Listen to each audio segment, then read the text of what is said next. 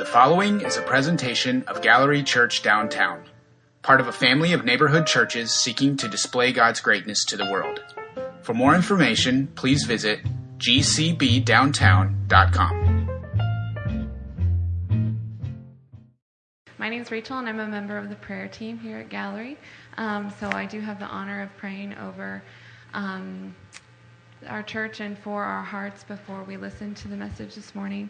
Um, and I also just wanted to invite um, anyone who is stirred by today's message and would love a prayer partner. I'd love to pray with you today. I usually hang out in the back um, by the communion tables, um, and anyone else who's here with a, one of those red lanyards would also love to do that.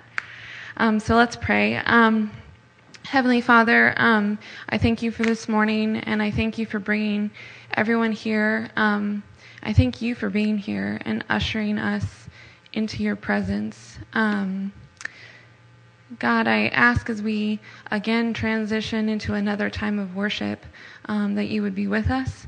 Um, we're entering into this time of worshiping you by opening our hearts and our ears to what you have to teach us um, through First Thessalonians and through Ellis's message. Thank you for um, the message that is to come, and I just pray that we will all have open hearts and open ears to hear what you want to tell us today. It is unique to each one of us, and I'm really excited um, for what you are going to whisper to one of us, or to all of us today. Um, in your name, amen.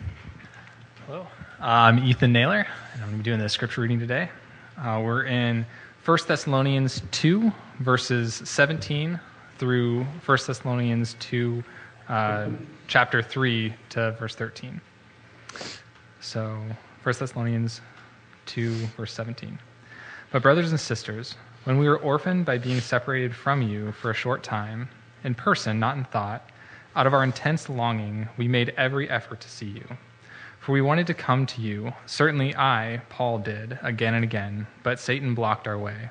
For what is our hope, our joy, or the crown in which we have glory in the presence of our Lord Jesus when he comes? Is it not you?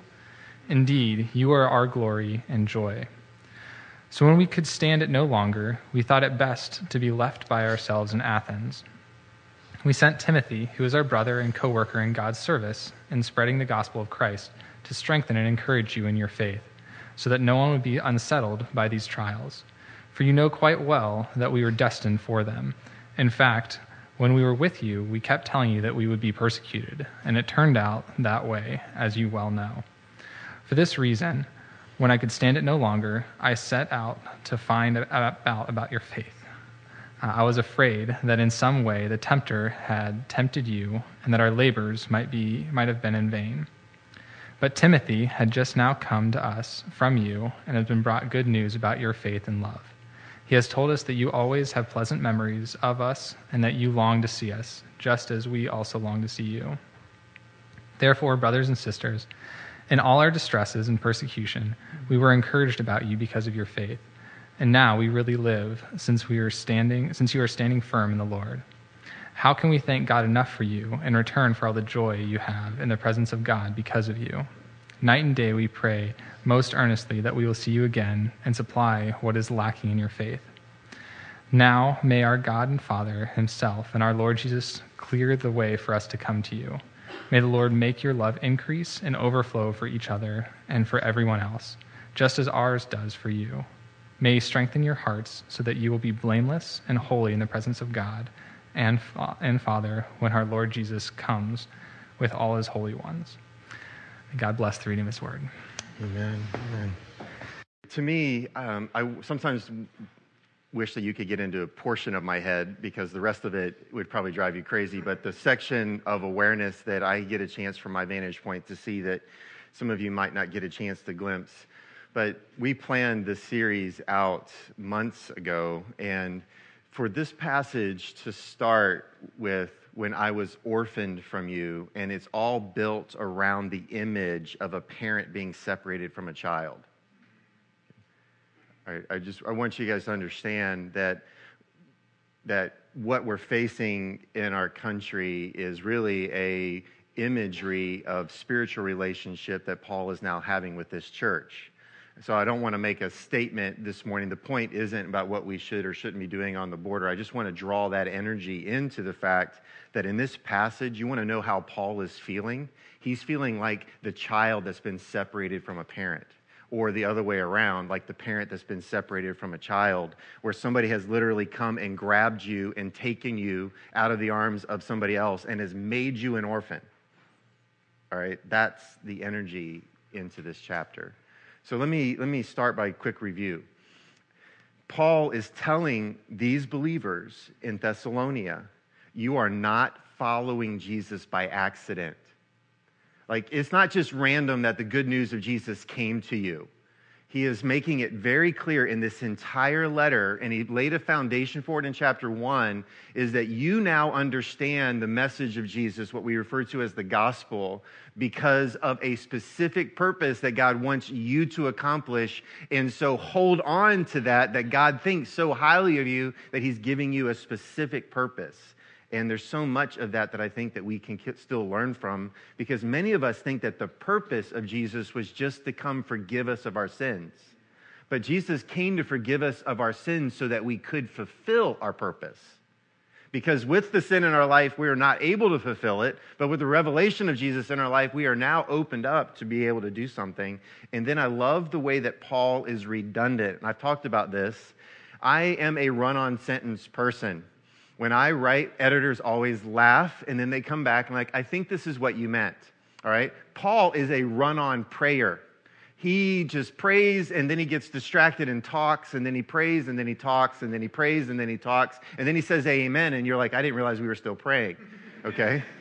but yet in this, he's saying to this church, when in the remember the emotion of being taken from your parent like i've been made an orphan from you i didn't want to leave you I was forced to leave you, but I still love you and still want that nurturing relationship that is supposed to be there. And he's saying to them, I want you to know that you haven't, that I haven't stopped praying for you. And there's something powerful in those words being said to this early church. And then he comes back to say, I know that you are excelling in faith. I know you're excelling in love and you're excelling in hope. So much so that people are talking about you. He's not saying, he, like, the, the burden of evangelism isn't that great when our words and our actions line up. I want you guys to hear that, okay? I need you to let that set on you. The burden of us sharing the good news of Jesus Christ is not a heavy burden when we have the right words and right actions. And when the right words and right actions are lined up, people start saying, Have you noticed them? Have you noticed them? Have you noticed them? Have you, have you seen that group of people? They're just, there's something special about that group of people. They are, they are living for a different Lord. They're, they're, they're singing different songs. And so that is what is happening so far. And then there was a poem I read last week, and I want to read it again. I couldn't find the author. I looked a little bit more this week. I still couldn't find it. But the poem says this I'd rather see a sermon than hear one any day. I'd rather one would walk with me than merely show the way excuse me, I'd rather one walk with me than, yes, than merely show the way. And then the eye's a better pupil, more willing than the ear, but fine counsel is confusing, but an example is always clear. But here's the thing that Paul is saying to them I know you understand good teaching. I know that you hear good things. I know that you have good faith, hope, and love but your testing, your trials, your circumstances do not diminish the work of the cross of Jesus Christ. And that is what is now the shape of the whole letter. He's saying to them that this doesn't mean that something is wrong with God's mission. It means that God's mission is being effective because He's changing us to be a change in the world because He wants His kingdom to come, His will to be done, and we serve a different kingdom. And so that kind of gets us caught up. And so here's what we can learn today each of us has our own work of love to perform. That's the point. Let that set. I put it on a slide for you. You can take a mental picture, you can take your phone out, take a picture of the slide, you can write it down in your journal. But that's the point that you need to grasp from what Paul is saying in this passage is that each and every one of you, each myself included, God has a special loving work that He wants us to perform. Some of us, our loving work is a quiet and secret type of love. Other people have a calling, like Paul, to have an incredibly public, very strong and dynamic, and what seems to be, in an earthly perspective, a massive global, at that point in time, regional impact that he was having. But each and every person that Paul is talking to in Thessalonica is saying, Do you understand that you have been saved and that you, are, that you have a special loving work to do despite all challenges? But I love the way that he talks about this because in this passage in chapter 2 into chapter 3, it is speaking of a pastor congregation, a pastor family of God type of love and communication. So you have a pastor, Paul, who was ripped from the congregation. He wants to be with them. He sees what they had, he knows what they'd been taught. He's seen them excel in what they've been taught, but he also sees things that are lacking in what they've been taught. And he doesn't want them to get discouraged because he knows they need to continue to mature. And he's been saying to them that you, you need to understand someday you are going to be my hope and my crown, my potential joy. Like, there's going to come a day where Paul and Jesus are going to be standing there together, and the congregation of people are going to be with him. And that imagery is what Paul brings into this passage, saying, I want you guys to understand, I'm going to be given an account. But when you stand with me before God, you are going to look like my joy, my hope, and my crown. And if we could figure this out here in Baltimore, and, and, the, and, and understand that someday that the, this relationship in the special form that it is is going to have a eternal impact in heaven that is going to be beyond our wildest imagination. But the challenge for us is is that is the pastor and the family of god uh, do we do we understand the challenge of that as well as the encouragement of that? And do we look forward to it? And so here's the challenge of what this pastor congregation relationship looks like, I believe, as he's turning from chapter two into chapter three. The challenge is, is they need to learn and to live the faith.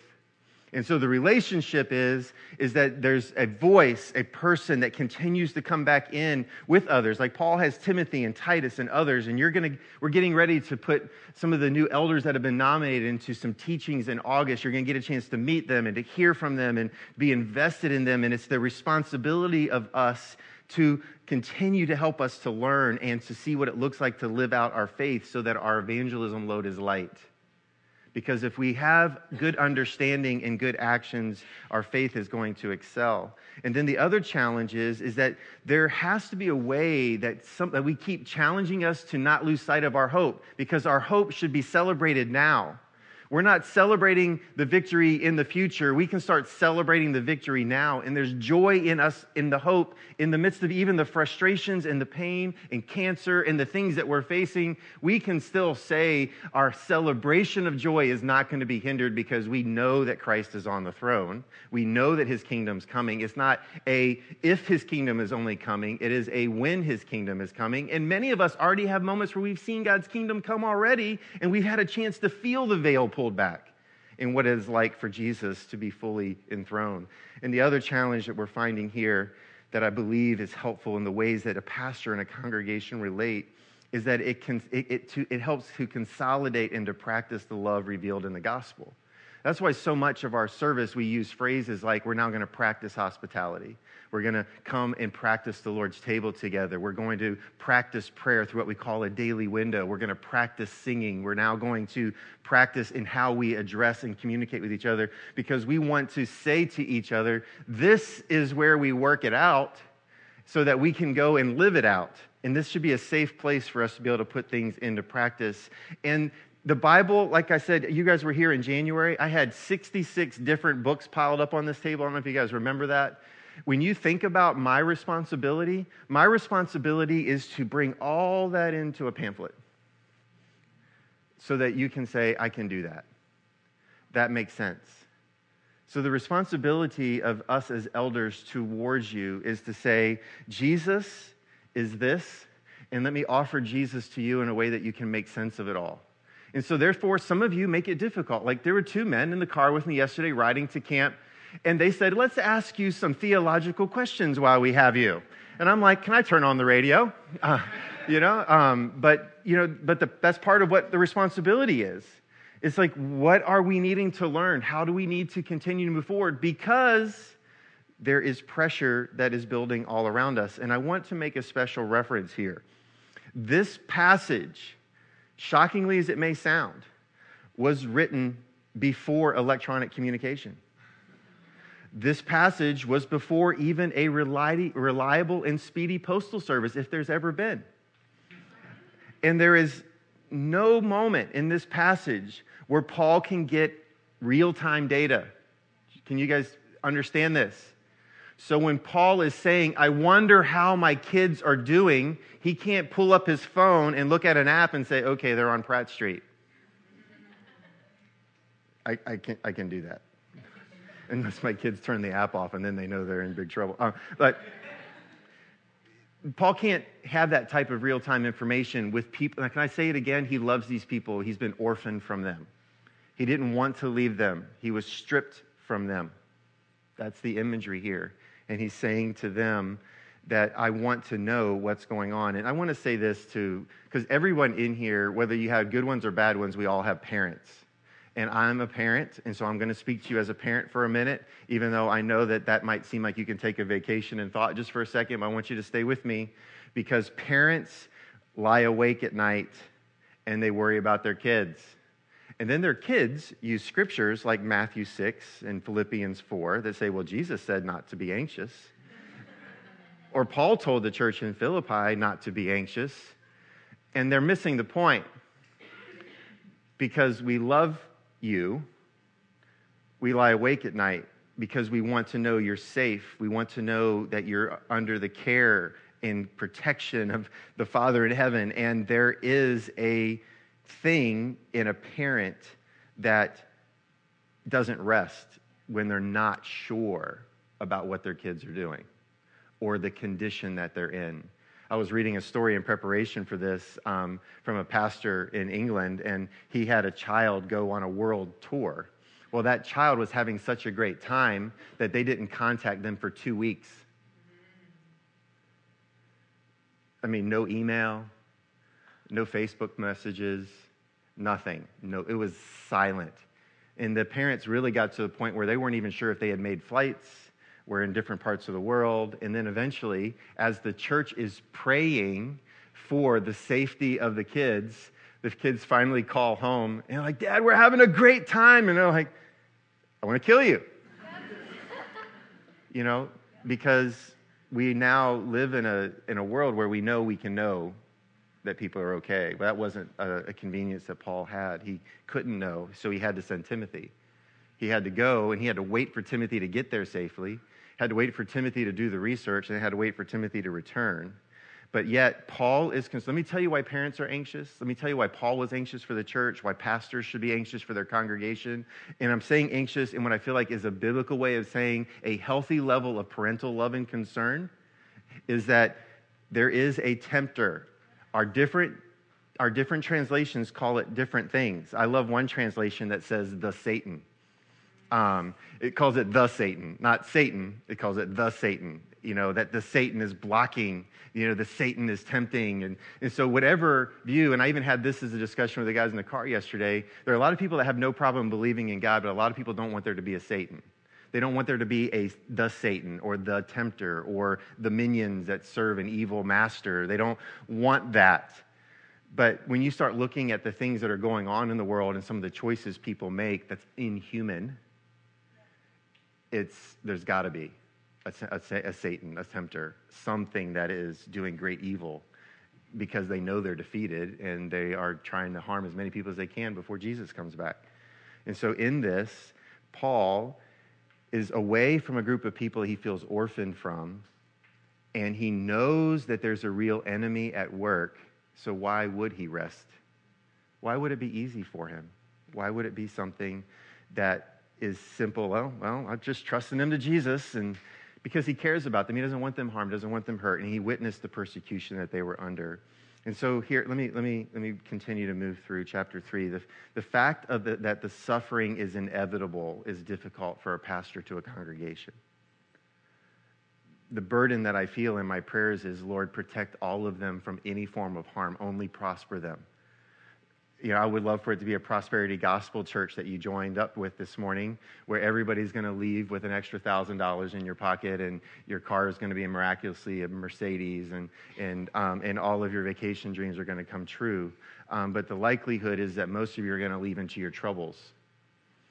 And it's not because our prayers aren't effective, but yet we are in a world full of troubles where we're supposed to shine lightly into the dark. And we need to equip you to be able to take that good news of the gospel into what's coming because there are many forms of Christianity that want to remove our life from troubles before Jesus comes back. And that's dangerous because then you get disappointed with God. I love the worship team set for you today. I know that some of you may have had a hard time engaging with it. But can I tell you what they did for you? They reminded you of everything that was true about God. They reminded you about everything that God has for you in his love and the expression of love towards you. So our songs were specifically picked, thank you very much, to build you, your mind back around how God wants to put his will into you, his heart into you. We actually asked God in our song if we were singing and it was a part of our life, is that we want that to be in us. And if we're not careful, we will come in here and have words that we sing and practices that we do, but we really don't believe them. That's the danger. And if you follow me on social media, I posted on Twitter this um, earlier today when I was reading through my notes this morning, is that how we pray and how we live really does say what we believe about God. Okay? How we pray and what we do really does say what you and I believe about God without us ever having to articulate it. And so here's, this, here's what we know to be true we follow Jesus. That's a fact. We should be following Jesus, but the truth is, is when we, when we claim salvation in Christ, we are saying, He's my Lord. And if He's Lord, then by definition, He gets the rights to all of me and my direction is to follow after him fully. And if that's the case, how can we avoid what our Lord walked through?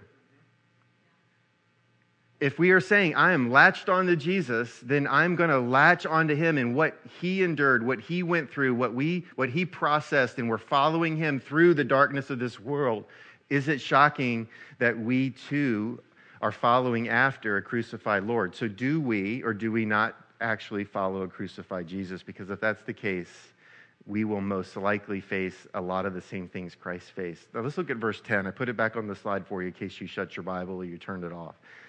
In verse 10, it says this Night and day we pray most earnestly that we may see you again and supply what is lacking in your faith. I love the honesty of that because if we go back to our joy series, one of the things we talked about in joy is that you and I are not complete yet. We even took a Sunday and looked at each other left to right and said, You're not complete yet. I'm not complete yet. Because if we come into church thinking I am complete, we're in real danger of doing harm in the body of Christ. Because then we're only looking for what we can tell other people they need to change rather than being open for God to do a changing work in us. And, and in this passage, you begin to see that he is saying, Night and day we pray most earnestly that you will see again and supply what is lacking in your faith. I, I love how he is describing prayer. Could we describe our prayer life in this way? Night and day we pray earnestly that we may see you again and supply what is lacking in your faith. What would it look like if that was an honest statement not only of our pastors and elders, but our growth community leaders and the other leaders that are leading in our church family for each other. If we learn to pray like Paul for this in this way, what type of testimony and relationship could be cultivated in our church family? If not, what is it about our vision of God and the gospel that is allowing us to be satisfied with less? Why are we okay with less prayer? Why are we okay with less yearning in our hearts for one another and where we would be satisfied with that? I think it's a great way for us to review that. So here, Paul is telling this church, much like he told the church in Philippi, in Rome, in Galatia, and all these places, that prayer is what is going to help you grow in your confidence to face the trials of your faith. Many of us are wanting to be strong in our faith, And Paul is relentlessly saying to us, you must develop a prayer life. You must learn to pray with people. You must learn to pray with each other in your own quiet heart to the Lord. And then in, Philipp, in Ephesians 3, verse 20, he goes on to say this Now to him who is able to do immeasurably more than we, than we ask or imagine, according to his power that is at work in us. So here he's saying, Paul is saying to the church in Ephesus, we are praying to the one that can do more if we're continuing to allow the Holy Spirit to do its work in us. And I also have an argument, if we go back and look at Ephesians 1 and 2, that we do more when we're multi ethnic and we're multi economic. That church in Ephesus was a multi ethnic, multi economic church that learned to worship together. Rich, poor, slave, men and women were worshiping in the same room together for the first time. All of the things that were happening, and the more diverse, the more the Holy Spirit has power to do more than we ever could imagine. And so, how did Paul model prayer here? Let me give you a couple of things. So, a lot of us are saying, I want to learn to pray for people, I want to learn to pray for people. Here's how we pray. You can write this down, you can hold on to it this week. We're going to continue to put this out in front of our growth community leaders this next year. We want this to become a model for how we pray. Here, Paul is modeling that our prayers must be focused on God must be. We have to learn to be able to sit in our prayers and to be able to realize I'm not talking to myself. I'm not just reading a list that I've written down. I am actually talking to God and we want His will to be done. It's got to be focused on Him. And the second thing Paul is doing here is he's looking eagerly towards God's future. All of his prayers are about what the people are becoming. All of his prayers are about what they're heading towards, about the impact of their life, about the impact of their ministry. All of it is forward thinking. And then in, in verse, and, and then the, the third point is in praying for the work of God's Spirit in the present. So here's how I see this is like we, I'm praying, Lord, for our church family. God, I want your will. I want your way modeled in the Lord's Prayer. I want it to be all about you. I want your future for us. I want your will to be done in our group. I want your, and here's the names of the people and then, Lord, please let your spirit do its completing work in me. Let your spirit do its completing work in Bob. Let your spirit do its completing work in Michelle. Let your spirit do its completing work in, in Jason. And just, we're going through the people in our life. And if we want to know the simple things that brings great glory and honor to God that can bring incredible power into our life and ministry, is us having prayers that are focused on God, prayers that are moving towards God's future, and prayers for God's Spirit to complete its work in us today. What would happen if we made Paul's prayer pattern for our own prayer times. Couldn't imagine. I mean, it could be immeasurable. Let's pray. Father, in Jesus' name, I just ask that we would be a people that would become more and more comfortable with praying. That we would also be a people that understands what it looks like for our words and our actions to both speak of the good news of Jesus Christ. Father, we are facing troubles of many different kinds. Some of our troubles are intellectual, some of them are sins, pride. Father, there's still an Aphrodite in our culture today. There's still a Mars in our culture today. There's still a mammon in our culture today. Gods that are pulling at us, and we need to have our eyes fixed on Jesus.